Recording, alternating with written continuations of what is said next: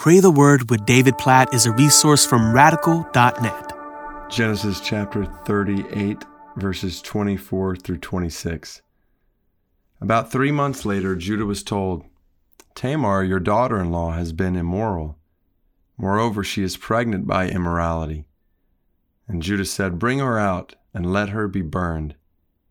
And as she was being brought out, she sent word to her father-in-law, "By the man to whom these belong, I am pregnant."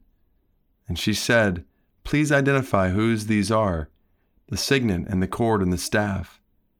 Then Judah identified them and said, "She is more righteous than I, since I did not give her to my son Shelah." And he did not know her again. There's a lot we could talk about here based on the whole story of Genesis chapter 38.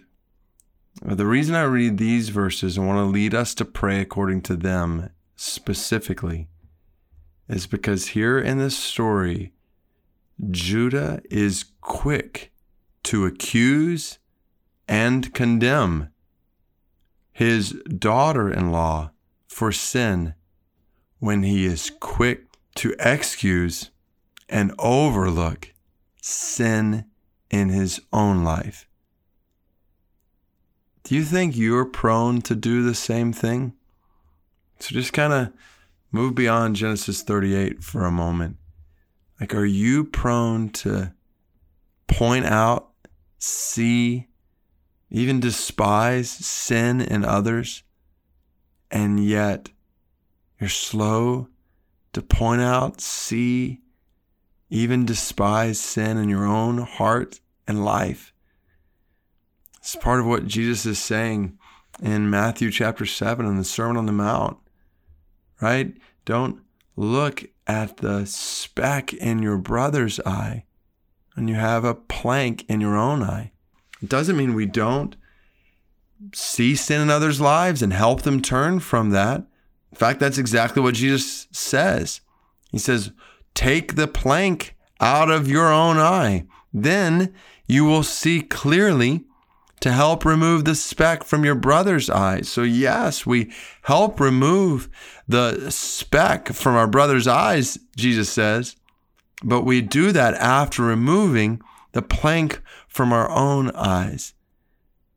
And so I want to lead us to pray in a world of sin and evil all around us, in light of how easy it is for us to see sin and evil in others, yet ignore sin and evil in our own hearts and our own thoughts and our own disobedience and our own actions and our own desires and our own lack of full, wholehearted obedience to God.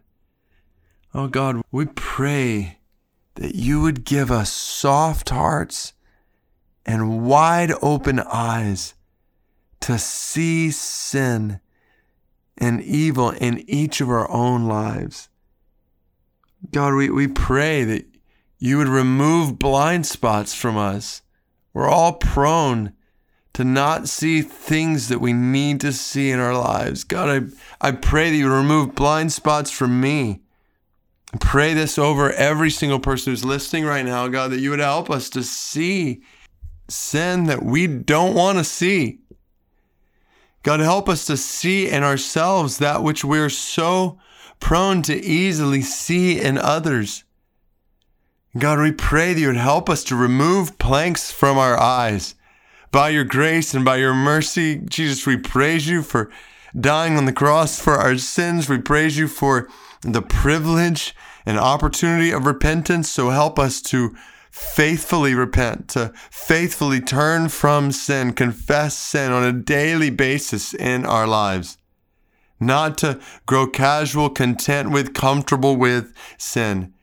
And yes, God, in the process, you would help us to be more able to remove specks from brothers, sisters' eyes. You would help us to encourage others in holiness because of the holy, sanctifying work you are doing in each of our hearts. And in the process, oh God, especially as part of your church, that you would help us together to become more and more and more holy. as we honestly and humbly see sin in our own lives, and then we gently and lovingly help each other turn from sin in each other's lives. And God, in all of this, that you would help us to point people around us who don't know you and your grace and your love and your mercy to the forgiveness that is found in you and the new life that is found in you. God, we pray that you would use us to share the gospel today with people right around us. And God, we pray for the spread of your gospel to people far from us. God, for the Lunia people in India, 3 million of them, no followers of Jesus. None of them know your forgiveness and your mercy. All of them right now under your judgment for sin. God, we pray for the spread of your grace to the Lunia people of India. God, may they know your grace and your mercy that covers over sin. Oh God, please help us every day, all throughout the day, to be sensitive to your Holy Spirit as you convict us of sin, as you open our eyes to sin in our lives. Help us to repent of it, to turn from it.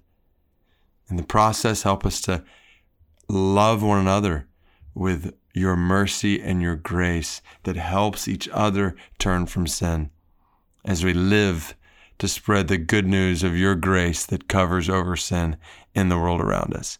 In Jesus' name we pray. Amen.